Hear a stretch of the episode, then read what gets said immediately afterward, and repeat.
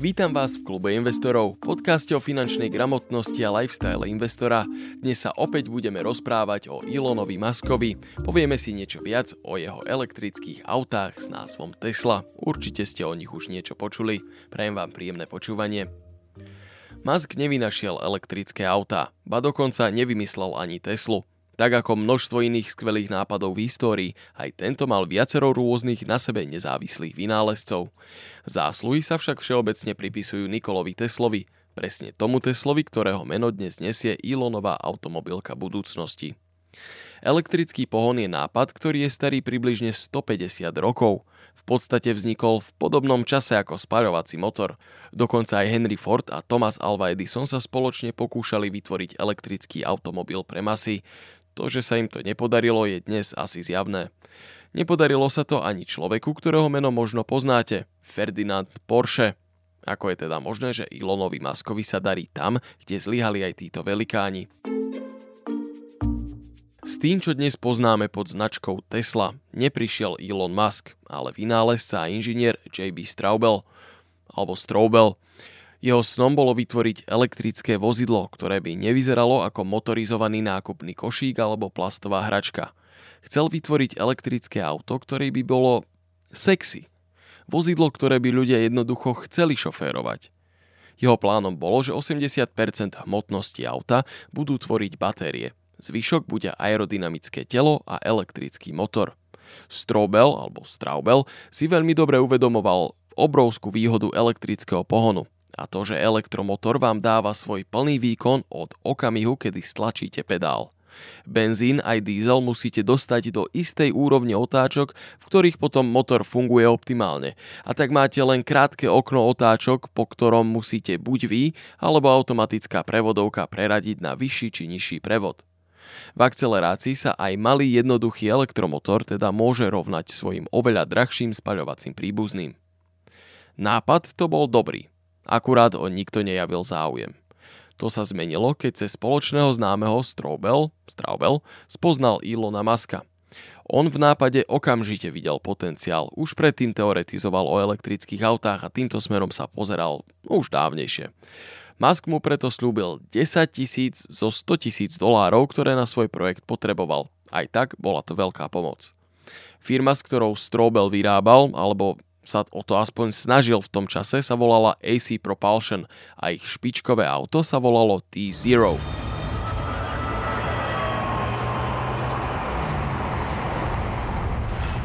Auto to bolo veľmi 90-kové a veľmi žlté. Každopádne dosahovalo zrýchlenie z 0 na 100 za menej ako 5 sekúnd a dojazd malo až 300 míľ, teda približne 480 km.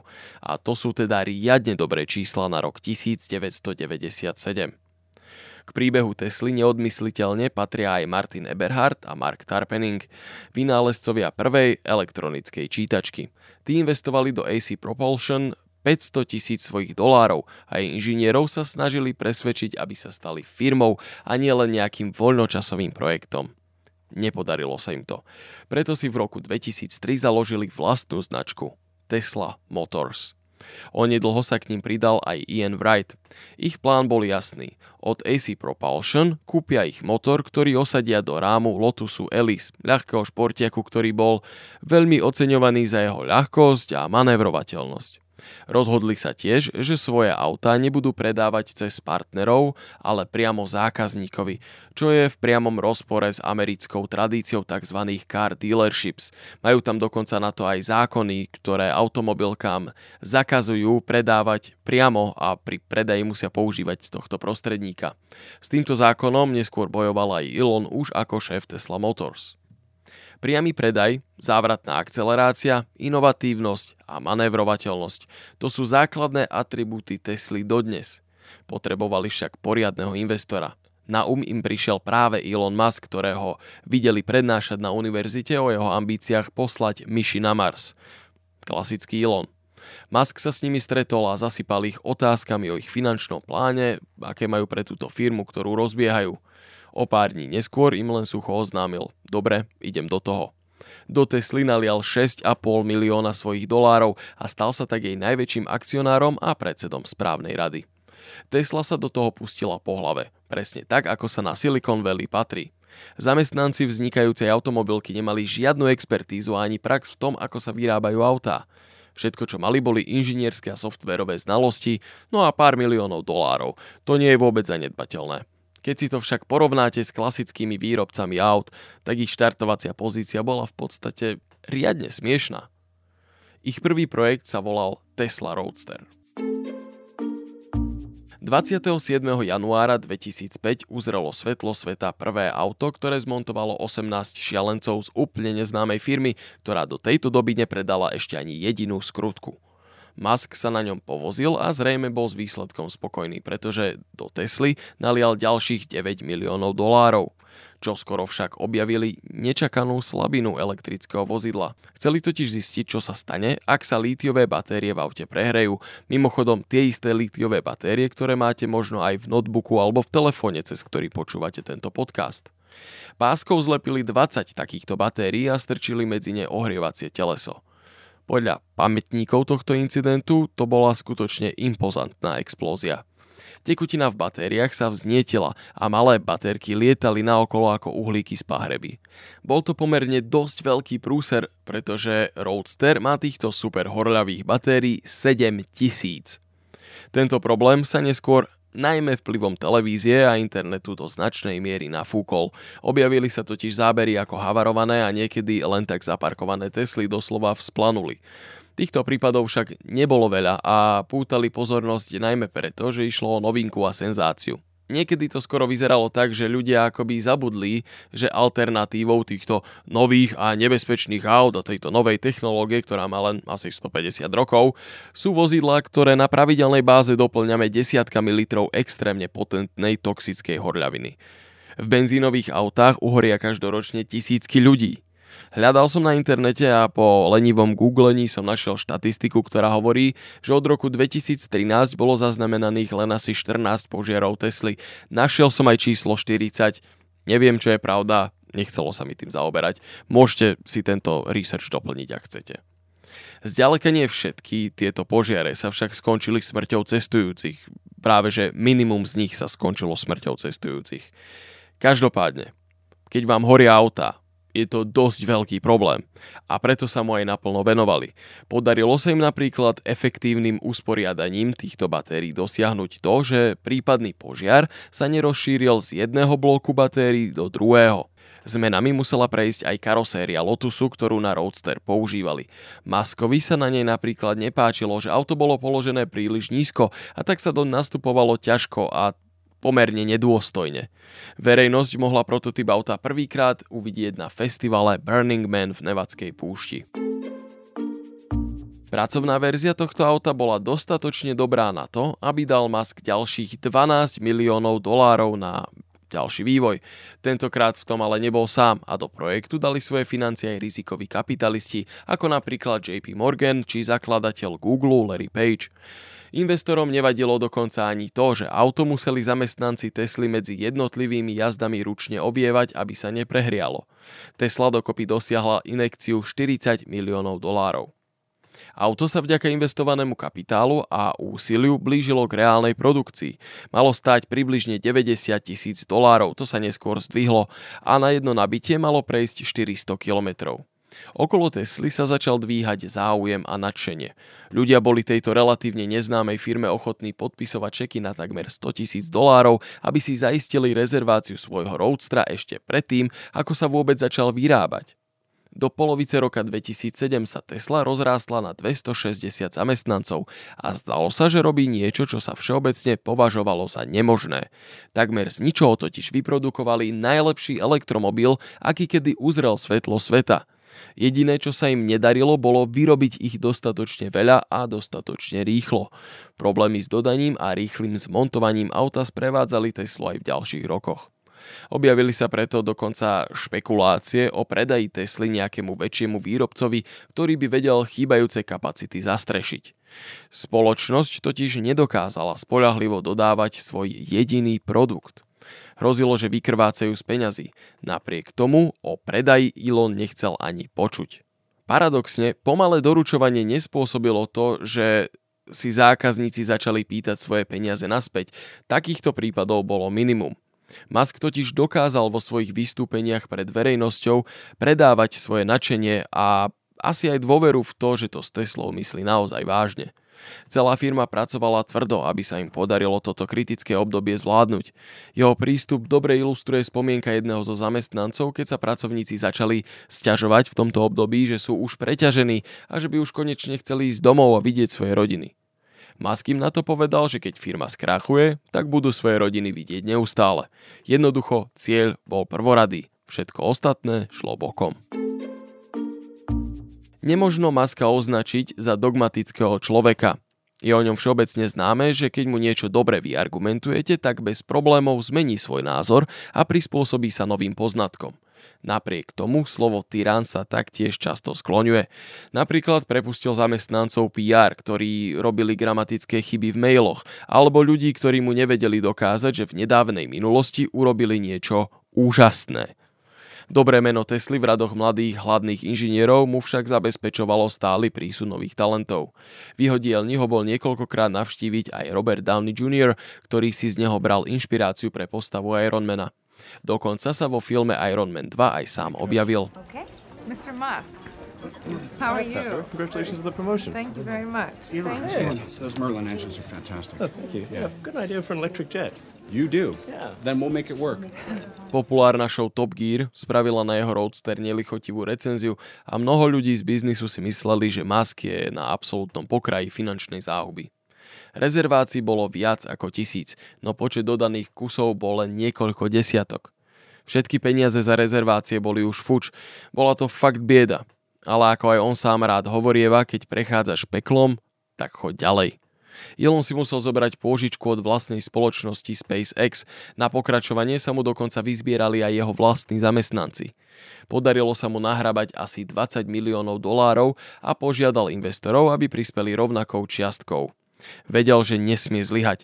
Ak by Tesla teraz krachovala, tak by jeho zlý príklad používali na odstrašenie každého, kto by sa v budúcnosti pokúsil vyvíjať elektrické autá.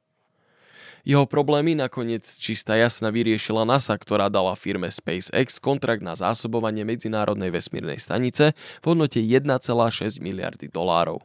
Po Roadstri bol ďalším v poradí luxusný model S, teda sedan, štvordverové vozidlo pre rodinu alebo aj nejakého manažéra na elektrický pohon. Na trh ho uviedli v roku 2012 za 70 tisíc dolárov, toľko stál základný model. Pri otváracej párty odovzdali majiteľom 10 prvých kusov. Aj nový model S sa potýkal s neduhmi nedokonalej výroby. Mechanici spoločnosti však k reklamáciám pristupovali podobne originálne ako vlastne aj k celému konceptu automobilu. Kým vlastník v noci spal, tak sa mu pripojili do auta a pomocou softveru upravili jeho funkcie a ráno už fungovalo správne. Rovnako im pomocou updateov pribúdali stále nové funkcie. Nenadarmo o ňom majitelia hovorievali ako o počítači na kolesách. Len niekoľko mesiacov potom, ako sa Model S začal predávať, ho časopis Motor Trend vyhlásil za auto roka. Consumer Reports mu dal hodnotenie 99 bodov zo 100, čo sa predtým ešte nikdy nestalo. Automobilový priemysel byl na poplach. Z trochu pochabého, ale predsa zábavného Roadstra prešli odrazu na produkt, ktorý bol nielen najlepší elektromobil všetkých čias, ale vlastne najlepší automobil všetkých čias. Okrem toho stojí za spomenutie, že pred Teslou bola posledná úspešná americká automobilka založená v roku 1925 a bol to Chrysler. Elon sám svoje auta opísal takto. I mean, I think a Tesla is the most fun thing you could possibly buy ever. That's what it's meant to be. Well, our goal is to make it's it's not exactly a car. It's actually a thing to maximize enjoyment. Mm. Make it maximum fun. Maskovi sa začalo konečne po rokoch trápenia dariť. Akcie Tesly vystúpili nad 160 dolárov a trh ohodnotil túto spoločnosť na zhruba 20 miliard dolárov. Podarilo sa mu uzatvoriť strategické partnerstva napríklad s Toyotou a nemeckým Daimlerom ktorý vyrába Smarty. Zaujímavá story. Ľudí zo spoločnosti Daimler ohúrili maskoví inžinieri tak, že pred ich prvým príchodom namontovali do maličkých smart automobilov svoje elektrické motory. Z malého mestského autička sa tak stal šialený športiak, ktorý sa pri plnom plyne dokázal postaviť na zadné kolesá. Z prezentácie boli vyslanci Daimleru unesení. Teslu v roku 2010 podporila aj vláda, a to tak, že dostali od nej pôžičku 465 miliónov dolárov. Musk priznal, že to bolo o mnoho viac, ako kedy od štátu čakal, no napriek tomu je táto suma len zlomkom z toho, čo väčšina automobiliek minie na vývoj nového auta. Vývoj modelu S bol veľmi spletitý. Tesla rovnako ako SpaceX si skoro všetko vyrábajú sami doma. Nie je to len montážna linka dielov, ktoré si naobjednávali z tretích strán. Musk si niekedy zobral prototyp modelu S na víkend domov a v pondelok sa vrátil s asi 80 zmenami, ktoré mimochodom nemal ani zapísané a potom ich takto z hlavy pekne všetky kontroloval. Problémy Roadstra sa nevyhli ani modelu S. Niektoré veci ako stierače či nedosadajúce panely auta boli chronickým problémom Tesly. Stalo sa im aj niečo, s čím vôbec nerátali. Ľudia síce zaplatili 5000 dolárov za rezerváciu svojho modelu S, ale do reálnej kúpy sa nejak veľmi nehrnuli. Hrozilo, že sa nepredá dostatok aut. Musk preto opäť vzal veci z vlastného uhla a do vlastných rúk a väčšinu svojej spoločnosti pretransformoval na obchodné oddelenie. Z inžinierov a ITčkárov sa odrazu stali obchodiaci. Dokonca to už vyzeralo, že Teslu kúpi Google. To sa však nestalo a zachránili ho práve jeho zamestnanci, ktorým sa v rekordnom čase podarilo predať 4900 modelov S. Na rozdiel od ostatných automobiliek, ktoré využívajú služby súkromných predajcov aut, Tesláci prevádzkujú svoje vlastné predajne. Tie nie sú nepodobné známym App Storeom, kde ľudia zvykli stanovať kvôli novému telefónu. Určite sa Elon od Steva Jobsa mnohému priučil. V niektorých štátoch USA je však priamy predaj aut nelegálny a tak sú ich obchody v podstate len také reklamné galérie. Auto si tu môžete obzrieť, ale objednať si ho musíte na internete. Potom vám ho donesú zo susedného štátu až pred váš dom. Po s nasledoval model X, SUV s pohonom všetkých štyroch kolies a údajne mal byť aj model E a Y, ten už existuje. Ich názvy by tak spolu tvorili slovo sexy. Tieto plány však Maskovi prekazili právnici Fordu, ktorí tvrdili, že meno model E, podobne ako pôvodný Fordov model T, majú už zarezervované pre svoj budúci projekt. Musk ich nazval fašistickou armádou, ktorá pochoduje naprieč abecedou. Odvtedy Tesla vydala aj Model 3, ktorý je to najbližšie elektrické auto pre masy a základný model sa predáva za asi 35 tisíc dolárov a stále je to auto, ktoré zrýchli z 0 na 100 km za hodinu za menej ako 5 sekúnd. Pri odhalení modelu 3 dostali behom 24 hodín objednávky celkovo za 14 miliard dolárov, čím sa spustenie modelu 3 stalo najväčším spustením produktu v dejinách. Musk už ohlásil aj nový Roadster, ktorý by mal vo svojej vylepšenej verzii zrýchliť na stovku za menej ako 2 sekundy a mal by mať dojazd až 1000 kilometrov. Aby som nezabudol, existuje už aj pick-up, tzv. Cybertruck a v pláne sú aj autobusy a kamióny. Nezmestí sa mi tu všetko. Ak vás to zaujíma, tak z Google toho na vás vypadne toľko, že tým zabijete niekoľko dní. Ja sa v tom už vrtám mesiac a mohol by som ešte ďalší. V krátkosti by som rád spomenul aj jeho dve také bokovky. Sú nimi Solar City a The Boring Company. Solar City je firma, ktorú pôvodne prevádzkovali Elonovi bratranci. Ide o dodávateľa solárnych panelov pre domácnosti, ale už myslím, že to robia aj pre firmy.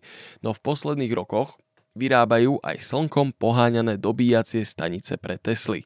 Tesla im zase dodáva svoje batérie, vďaka ktorým je možné užívať si všetky výhody elektrickej prípojky, a to aj počas zamračených dní.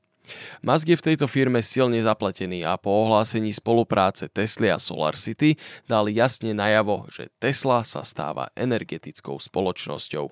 Zákazníkom, ktorí si kúpili jeho elektrické auto od roku 2017 a neskôr, ponúka na vlastných nabíjacích staniciach 400 kWh ročne zadarmo. To je ekvivalent zhruba tisícky míľ. Na ostrove Tau v americkej Samoe sa mi napríklad podarilo elektrifikovať celý ostrov pomocou asi 5000-5000 dačo solárnych článkov, ktoré zabezpečujú elektrínu pre všetkých 600 obyvateľov. Dovtedy používali dízlové agregáty. The system creates and stores energy throughout the day. Any extra energy flows back onto the grid to power neighbors and businesses. Those smart energy buildings then power entire communities. This is the grid of tomorrow. It's distributed, clean and more cost effective. Ďalšou jeho bokovkou je tzv. Boring Company. Je to taká hra so slovíčkami, pretože boring tunnel znamená raziť tunel, ale boring zároveň znamená aj nudný. Je to taký maskovský humor. No každopádne, Boring Company Ilona Maska razí tunely. Tie by mali slúžiť pre Tesly. A autá v budúcnosti by mali v týchto tuneloch pod mestami jazdiť v takých maličkých vagónikoch, ktoré by riadil počítačový systém, ktorý by ich zároveň synchronizoval a boli by tak riadne efektívne.